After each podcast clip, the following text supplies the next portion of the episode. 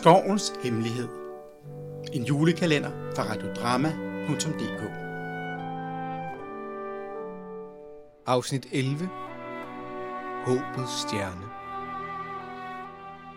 Efter at have forladt den underjordiske skov med sin gave, den skinnende julestjerne, vendte Frida tilbage til de mere velkendte dele af skoven.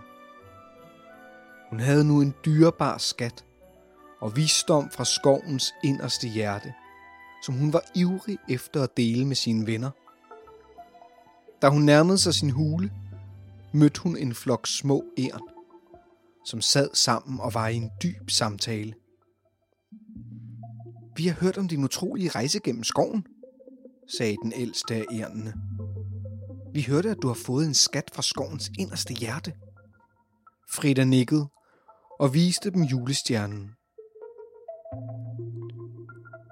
"Denne stjerne er håbets stjerne, og dens lys kan sprede glæde og trøst i hele skoven. Vil du dele den med os, Frida?" Frida nikkede og gav dem julestjernen. Da egernene løftede den mod himlen, strålede den endnu stærkere og sendte sit lys ud som en varm og hjertelig glød. I takt med at lyset spredte sig, begyndte skovens dyr og væsener at samles. De hørte Fridas fortælling om hendes rejse og de skatte, hun havde fundet i skovens inderste hjerte. Skoven var fyldt med sang, dans og latter. Som natten faldt på, begyndte sneen at dale, og skovens væsener sad sammen omkring håbets stjerne. Den lyste så smukt. Du har lyttet til Skovens Hemmelighed. En julekalender fra radiodrama.dk.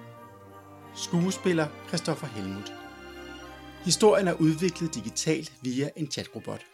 Herefter har dramatiker Morten Aagaard redigeret og sammensat den endelige fortælling. Optagelse Kia Lundsgaard.